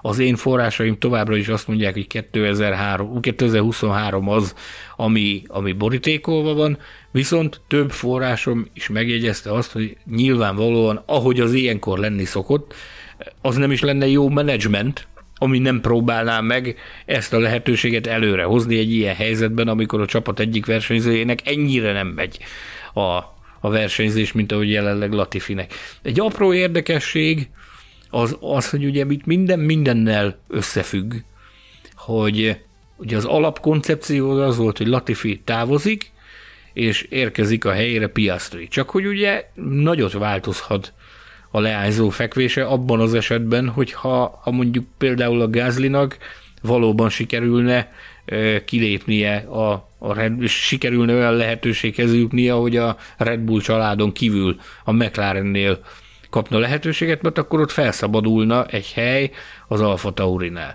Ezzel kapcsolatban például hallottam olyan forgatókönyvet, hogy ha ez bekövetkezne, akkor nyilvánvalóan egy, egy cunodát, meg egy, meg egy abszolút újoncot nem lehet összeültetni egy olyan csapatnál, ami azért küzd, hogy saját jogán érjen el eredményeket, meg, meg, meg saját, a saját reputációját építse, mint ami feladatba vonatva az Alfa Taurinak. Ugye ki lett mondva 2020 elején, hogy itt most már nem fiók csapatról beszélünk. Tehát ha onnan Gázli eltűnne, akkor felszabadulna egy hely, és azt halljuk, hogy Helmut Márkó arra a megoldásra hajlana, hogy akkor visszahívni Albont a Williams-től, és beültetni az Alfa Tauriba. Oh. Ha, ha Albont onnan kiveszed, meg mondjuk a Latifit is azt mondod, hogy akkor, akkor neki is megmutatják a, a kiáratot, akkor marad egy Piastri, akkor megint vadászgatnia kell a Williamsnek, hogy akkor kiüljön a Piastri mellé. Viszont ezzel kapcsolatban itt megtörténhetne akár az is, hogy akkor Latifi maradhatna. Ezért gondolom azt, hogy a jelenlegi helyzetben én nem vagyok teljesen meggyőződve arról, hogy, hogy sürgetik a döntést mondjuk a Williams oldalán. Mert uh-huh, azért uh-huh. az nem mutatna rosszul, hogy van egy Latifi egy olyan teljesítménnyel, amilyennel, meg egy, meg egy jelentősebb budget mögötte, illetőleg van a másik autóban egy Piastri, aki a jövő egyik nagy ígérete, a jövő egyik nagy tehetsége, és még hoz is magával valamilyen szintű pénzügyi támogatást. Ez azért úgy, ez összességében véve, ha a csapat ér, mi a csapat érdeke? Szerezzenek pontokat, meg szerezzenek jó sok pénzt. Ez egy csapat érdeke, nem? Abszolút. Na most, na most ezt, ez, ezzel az nyilvánvalóan a Latifi esetében a, a pontszerzés az lehet, hogy billegős lenne. 2023 vonatkozásában fogalmazzuk így, az lehet, hogy azért úgy billegős lenne, viszont amit tesz az asztalra, az valószínűleg az kompenzálná a kieső pontmennyiséget. Míg Piastri esetében ugye jönne valamennyi zseton, meg benne lenne az esély arra, hogy ha sikerül egy jó autót csinálni, akkor azzal talán lehet, ő talán jönnek tudna, az eredmények. Talán tudna eredményeket hozni. Hogy jönnek az eredmények. Amikor Jost Capitót kérdeztük erről a, a monakói hétvégén, nyilván ő nem ment bele annak a boncolgatásába, hogy akkor, akkor kit rúgnak ki, hogy rúgnak ki, mikor, meg miért rúgják ki, hanem ő annyit mondott, úgy magyarázta el nagyon szépen, hogy a csapatnak ez az érdeke, hogy megtalálják a megfelelő egyensúlyt, a, az eredmények, a teljesítmény és a, a bevételek bevételek fényében, hogy ott meglegyen a megfelelő egyensúly, tehát azt mondta, hogy abban az esetben történhetne kirugás, vagy menesztés, vagy változás, ha találnak egy olyan versenyzőt, akit, hogyha beültetnek, az nagy valószínűség szerint tudná hozni azt a pontmennyiséget, ami hozná azt a pénzt, ami a, a komoly szponzorációval rendelkező versenyző távozásával kiesne. Bonyolult játék ez ám, nem? Nagyon Bonyolult komoly... játék ez, igen, mert ugye azt ne feledjük, ahogy mondod, hogy pénzt szerezni kétféle módon lehet legalább. Tehát Így ugye van. egy versenyző nem csak úgy tud pénzt szerezni, hogy hoz, hanem úgy is, hogy szerez. Így van, így van, így van. No, no hát e, ez, ez e, szép, bocsánat, és még az jutott eszembe, hogy azért az is egy érdekes szála ennek a történetnek, amit fölvázoltál, hogy ha, ha Helmut Márko most megjátsza azt, hogy akkor Alex Albont visszaviszi oda, akkor tényleg folytatódik ez a, ez a, ez a körbe-körbe táncikálás kicsit a, a, a Red Bull pilótáknál, hiszen ugye ezt láthattuk korábban Daniel Kviatnál is, hogy lefokozták, aztán, aztán ki is rúgták, aztán visszahívták, és ugye most Albonnál is a, a lefokozom, elküldöm DTM-ezni, visszahozom másik csapathoz, és akkor ugye egy újabb lépés két, hogy akkor visszaültetem az Alfa Tauriba. Ugyanis, ugyanis, hogyha felteszed magadnak a kérdést, hogyha mondjuk tényleg Gázli kikerülne a Red Bull családból, valószínűleg egyébként ez lehet az, az egyik része, ami, ami miatt nem, nem történtek még komolyabb lépések a nyilvánosság előtt, hogy, hogy ezt el, elsősorban Márkónak kell eldöntenie, hogy hozzájárul-e ahhoz,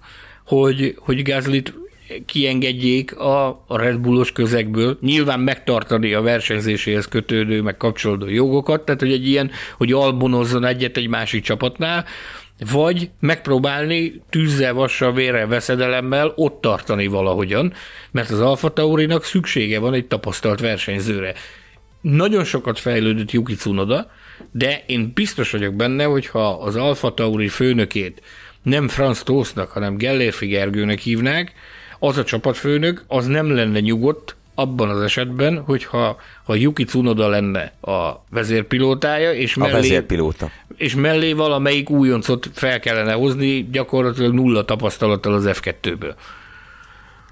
Mi? Nem, persze, persze, bár azért az sem mindegy, hogy hogy hívják azt az újoncot, tehát te, ha csak játszunk a gondolattal, ha mondjuk Oscar Piastrinak hívják azt az újoncot, akit az Alfa Tauriba ültetek, akkor lehet, hogy mosolyognék, de hogyha valóban, hogyha a Red Bull juniorok közül kellene hirtelen valakit fölrántani, nem biztos, hát, hogy, nem biztos, hogy, hogy nem lennének. is ide ki három pontot ennek a mondatnak a végére.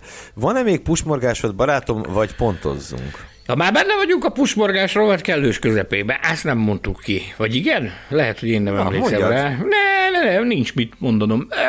Picit, picit itt a 2023-as, a, a szezon harmadánál tekintsük előre, egy picit 2023-ra jönnek itt a, a mindenféle információk, plegy, plegykák, pusporgások a jövő évi versenynaptárral kapcsolatban. Oh, oh, oh. Én, Van én, valami csemege?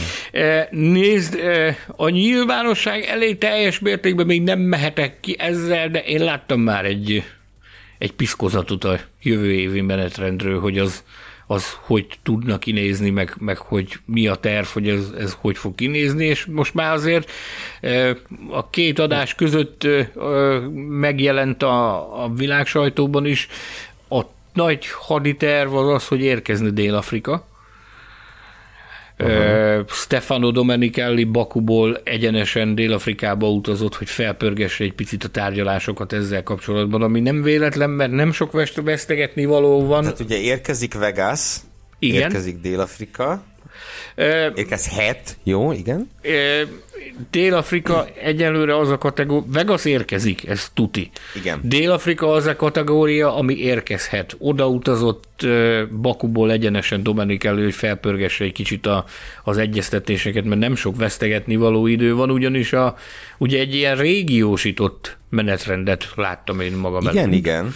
És ezt a, ezt a futamot, ezt itt most hangosan fogok gondolkodni, ezt, ezt nagyon az elejére igyekeznek beszúrni, egészen pontosan április elejére hallottam én, hogy az a nagy haditerv, hogy április elején ilyen 2023 húsvétján talán április legelején lenne ez a dél-afrikai nagydíj, ha meg tud valósulni. Ugye már azóta érkeztek információk a dél-afrikai sajtóban azzal kapcsolatban, hogy hogy is zárultak ezek az egyeztetések, megállapodás nem született, átbeszélték elviekben, azt úgy summázta ezt a, a dél-afrikai sajtó, hogy jelentős előrelépés történt az ügyben, de megállapodás az még nincs. Nagyon sok mindent kell megtenni a helyieknek nagyon rövid idő alatt ahhoz, hogy ebből legyen valami. Nyilvánvalóan ez a hely, amit fenntartanak a dél-afrikai nagydíj számára április elejére, ez egyelőre nyilvánvalóan sok csillagos, kérdőjeles, idézőjeles minden, de ha lesz, akkor, akkor, akkor szeretnék megtartani. Amit nem láttam ebben a bizonyos versenynaptár tervezetben, az a francia nagydíj. Megmondom a megmondom. Ezen a... igazából annyira nem lepődünk meg, ugye? Igen, igen. Hasonlóan július végére látom, láttam a magyar nagydíjat, ami, ami érdekes, ami még érdekesség az utóbbi hetek tépelődése, meg, meg skanderozása, ö, skanderozásának fényében az, hogy én látok itt egy monakói nagy díjat ebben a 2023-as tervezett menetrendben, és hát nyilván... Te is hány versenyt látsz összesen? Hát azt egy kicsivel többet, mint amit idénre terveztek. Oké. Okay. Egészen pontosan egyel, egyel többet. Szóval óránként egy futam. óránként egy futam fogalmazhatunk így. Hangsúlyozom, ez még, ez még csak az első draft, ja, ami, ami megszületett. Annak, annak tekintjük. E, ők is annak, a döntéshozók is annak tekintik. Tudom én például vannak még ilyen apróságok, hogy, hogy kínai nagydíj. Lesz vagy nem lesz. Hmm. Nincs még döntés ezzel kapcsolatban. Ugye Kínában még, még a közelmúltban is volt egy olyan Covid hullám, ami miatt olyan óriási városokat zártak le, totálisan lockdown volt például Shanghai-ban, amit nem is olyan régen, egy néhány hete oldottak fel. E, tehát nem tudják még igazándiból azt, hogy milyen lesz a helyzet Kínában 2023-ban. Amennyiben van lehetőség arra, hogy megrendezzék a versenyt, akkor nyilvánvalóan meg fogják rendezni a versenyt. Ennek megint lehet egy kárvallottja, ahogy én hallom, aztán majd ez kiderül, hogy, hogy ebből mi fog kisülni. egy biztos, hogy én nem látok a, a tervezett menetrendben francia nagydíjat, uh-huh. kínai nagydíjat, az, az, az ha lesz, akkor lesz, ha nem lesz, akkor nem lesz, és hát itt összességében véve én mondom egyel többel kalkulálnak, vagy egyel többet szeretnének, mint amennyit az idei évre terveztek. No, hát nagyon szépen köszönjük az ismertetést, azért azt hiszem, ja, hogy... és még egy nagyon, a, a mostaninál korábbi, korábbi rajt van ö, betervezve, a helyszín az változatlan, és hangosan fog gondolkodni, ez március legelső hétvégéje, amit, amit... Na, Hát azt akartam mondani, hogy aki némi képzelő erővel meg van áldva, az gyakorlatilag már el is képzelheti a jövő évi versenynaptár legnagyobb részét, legalábbis a jelenlegi tervezetet, aztán, aztán majd látjuk, hogy mi valósul meg ebből. Bizonyos, hogy erről is fogunk még beszélgetni majd a következő hetek újabb és újabb pusmorgás rovataiban. Most viszont eljött a pontozás ideje. Azt hiszem, legjobb vagy legrosszabb, vagy legbosszantóbb szokásunk szerint. Idegborzoló szokásunk szerint. Így van ezúttal is ugye pontokkal illettük a versenyzők teljesítményét, egyes tíz közötti skálán, kettőnk pontjait átlagoltuk, és ezeket az pont átlagokat fogjuk most ismertetni, az ismertetést pedig én magam kezdeném, méghozzá a Mercedes versenyző párosának pontjaival, erre a hétvégére George Russellnek 9, Lewis Hamiltonnak pedig 7 és fél pontot osztottunk ki.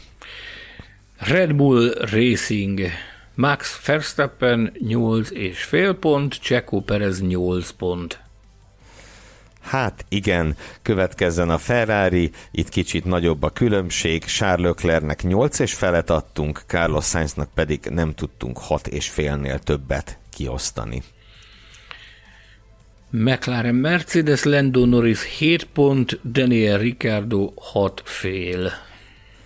Így van, közel voltak egymáshoz a pályán is, és a mi értékelésünkben is. Ennél viszont messzebb volt egymástól a mi értékelésünkben, és amúgy a pályán is. Az Alpin két versenyzője Fernando Alonzónak 8 pontot adtunk, Esteban Oconnak pedig 6 egységet osztottunk ki.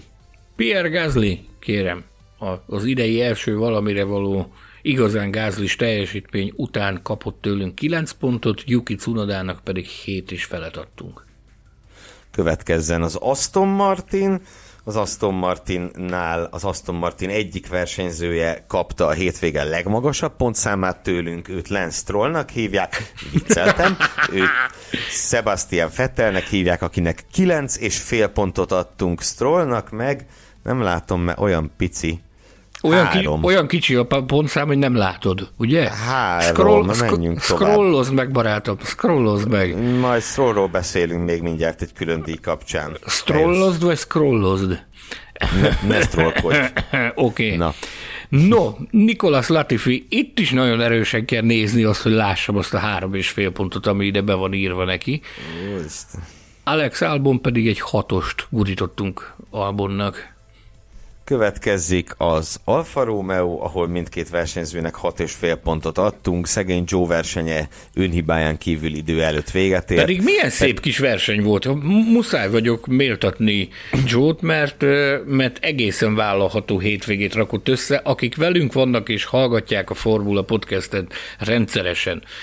A legutóbbi futamértékelőben a pusmorgások között egyebek mellett Csauról is beszéltünk, hogy, hogy azt jelentik a forrásaink, hogy az ő feje fölött is tornyosulnak ám a viharfelhők, hogy, hogy kellene egy kicsit magasabb sebességi fokozatra kapcsolnia, hogy néhány pontot azért illene, illő lenne begyűjteni, mert hogy ezen múlhat a, a jövője az, hogy tud-e maradni 2023-ra is, és ugye nyomás alatt sikerült villantania. Én azt gondolom, hogy amíg versenyben volt, nagyon szép teljesítmény nyújtott, meg az pedig kifejezetten tetszett, hogy rászólt a csapatra, hogy na nem már, megint, megint technikai probléma van, hogy felháborodott ezen, úgyhogy én, én a pontot is beírtam neki, egy lájkot is beírtam Joe-nak erre a hétvégére. Bízunk benne, hogy szebb idők köszöntenek rá, amúgy megérdemelné, tehát teljesen korrekt kis újonc évet fut, csak a látványos eredmények hiányoznak belőle sajnos. Így van, ahogyan erre rámutattunk korábban is.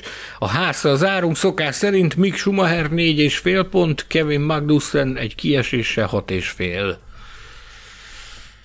Hát igen, no, hát ezek voltak a pontjaink, és azt ígértem, hogy Lance Strollról még fogunk szót ejteni, hiszen a hétvége vaddisznója külön díjat még mindenképpen ki kell osztanunk, és én azt gondolom, hogy ha valaki, akkor Lance Stroll megérdemli ezen a hétvégén első sorban az időmérő bemutatott produkciójával vált ő erre méltóvá. Ugye hétvége vaddisznő a külön díjat, vagy az a versenyző kapja, aki versenytársaival szemben a legnagyobb furkóságot elköveti a pályán, vagy aki a leg, hát hogy is mondjam, legfogalmatlanabbul közlekedik versenyautójával, és most ezúttal ez Lance lett, tényleg mindenek előtt a, a szombat miatt, amikor hát ugye félbe is kellett szakítani miatta az időmérő edzést, és nem ez volt az egyetlen olyan megmozdulása, amely, ö, amely említésre méltó ebben a rovatban. És, ö, és akkor ugye van még, még egy állandó külön díjunk, a, az idegeskedő világbajnokság így van. győzelme, a, a magas, magas vérnyomás külön díj. Bizony. Ezt ö, nem tudjuk másnak adni, ugye a versenyzők, amit átéltek, nekik már ez, ez túl kis dolog lenne. Ez már agyvérzés. Pontosan, igen. pontosan, agyvérzés, szívinfarktus, amin ők túl vannak. Ezért a, az idegeskedő világbajnokság bakui fordulat nem nyerhette más, csak és kizárólag a tifózi, az olasz szurkolók. Szinte vizionáltuk magunk előtt a, az olasz mámmákat, ahogy a pasztás tányérokkal csalapálnak oda-haza, és magukból kikelve őrjöngenek a kontyal a fejükön, a papák pedig menekülnek minden irányba, vagy törik össze épp a tévét, úgyhogy ez én, hát, na, jó lett volna ezt a versenyt Olaszországban nézni, hogy lássuk, hogy mi a reakció erre.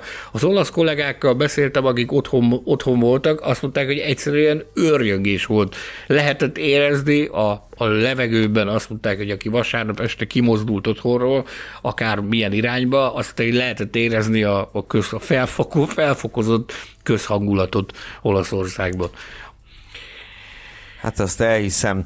Nem tudom, hallgatóinknak a, hangulata mennyire van felfokozva azok után, hogy meghallgatták az azerbajdzsáni futamértékelőt. Minden esetre most hagyunk titeket kicsit lecsillapodni és megnyugodni ugyanis lassan búcsúzunk, de csak... Egy picit még tekintsük is előre ezzel együtt, tehát ezen a hétvégén kanadai nagy díj van, hétfőn vagy kedden jövünk majd a futamértékelővel, ahogy szoktunk. Egy picit az érdemes előre tekinteni ezzel a kanadai versennyel kapcsolatban. Ugye 2019-ben volt a, a legutóbbi kanadai nagy díj a Form 1-es világbajnokságban, ugye a pandémia miatt nem volt lehetőség megrendezni a Montreali futamot, akkor ott voltunk a helyszínen, most nem leszünk, viszont érdeklődve fogjuk figyelni azt, hogy hogyan alakulnak a dolgok, például a delfinezéssel kapcsolatban.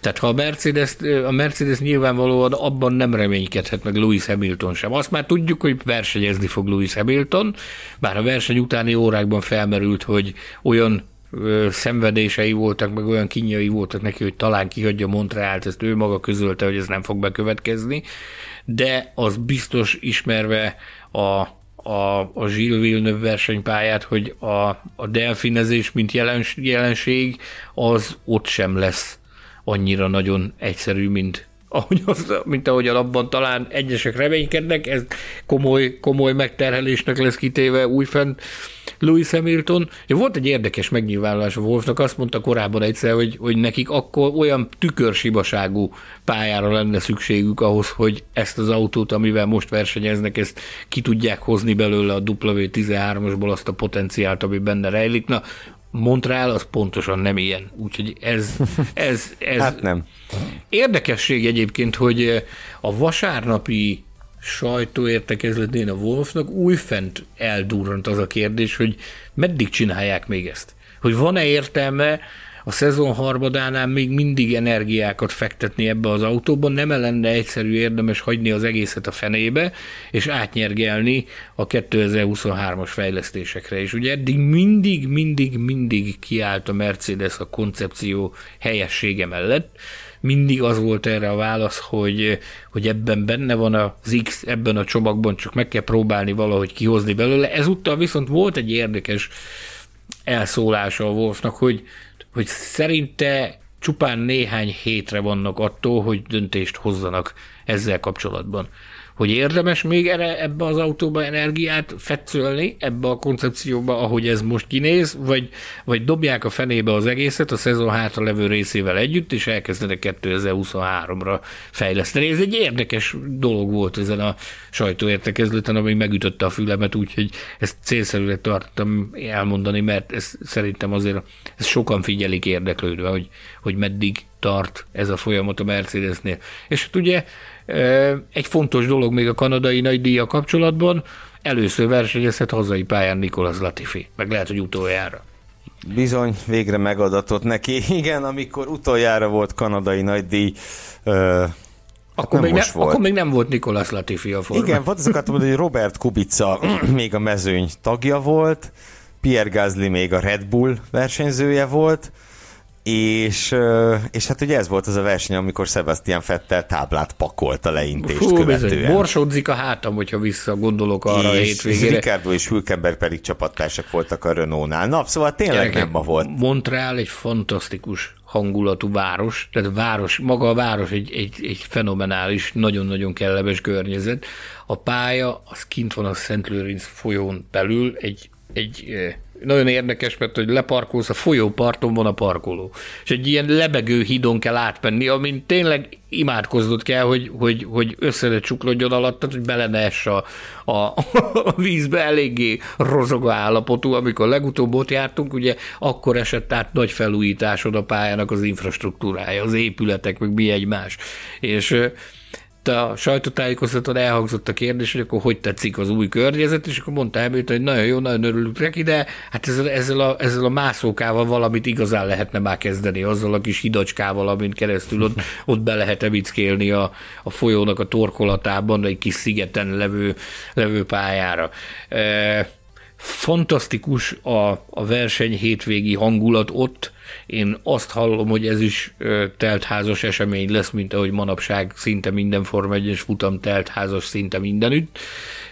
Úgyhogy én a magam részéről a, a 2019-es kellemes emlékeket felidézve itthonról izgatottan várom a, azt a azt, amit a hétvégén láthatunk majd Montrealban. Ahogy tehát Sanyi, te is utaltál rá, a kanadai nagy díjat követően ismételten jelentkezik a Formula Podcast a futamértékelő adással, addig pedig három nagyon fontos dolgot szeretnék a figyelmetekbe ajánlani. Egyrészt azt, hogy lépjetek be a Formula Podcast Facebook csoportba, ha már ben vagytok, akkor maradjatok ott és nézzetek be minél többször, és semmiképp se lépjetek ki onnan. Ez egy. Kettő, hogy olvasgassátok a formula.hu nevű weboldalt, amelyet szerkesztő kollégáink nagy-nagy szeretettel gondoznak és állítanak elő és töltenek meg tartalomban napról napra, és természetesen időnként mindenek előtt a verseny hétvégéken. Sanyi írásai is felbukkannak ott, és ha már Sanyi, akkor azt is mindenképp el kell mondjam, hogy, hogy Sanyi megtalálható újságírói profillal a különböző közösségi médiákban, úgy, mint Twitteren, Instagramon és Facebookon is, a felhasználó név mindenhol Mesandor, tehát ezen ezen név alatt kereshetitek Sanyinak a, a profiljait, és, és kövessétek őt minél többen, minél több helyen, lehetőleg ne az utcákon, mert akkor furán fog nézni, erre való a közösségi média. Nagyon nagy szeretettel köszönöm nektek a figyelmet, Betlen Tamás elnyűhetetlen főszerkesztő, Hilbert Péter művészeti igazgató, illetve Fűzi András borító és grafikus mágus nevében is. Hogyha ö, szerettétek az adást, akkor látogassatok el a Patreon oldalunkra, és tartsatok velünk legközelebb is. Minden jót nektek, addig is szeressétek nagyon az autósportot. Sziasztok! Sziasztok! Műsorunk támogatója a tibormodel.com F1-es és utcai modellek óriási kínálatával. Ferrari rajongók figyelem! Az idén 30 éves Ferrari Challenge Europe mezőnye június 19-én a Hungaroringen vendégeskedik, ahová várják a legendás orosz márka szerelmeseit. Jegyek 3000 forintos áron kaphatók, 6 éves kor alatt a rendezvény ingyenes. Jegyértékesítés www.gpticketshop.hu Hallgass meg korábbi műsorainkat, valamint iratkozz fel ránk Spotify, Google, Apple Podcast vagy más csatornáinkon. A linket megtalálod a leírásban, illetve a formula.hu weboldalon. Ha szeretnél hozzájárulni a műsor készítéséhez és fejlődéséhez, látogass el Patreon oldalunkra, amelynek címe www.patreon.com per Formula Podcast.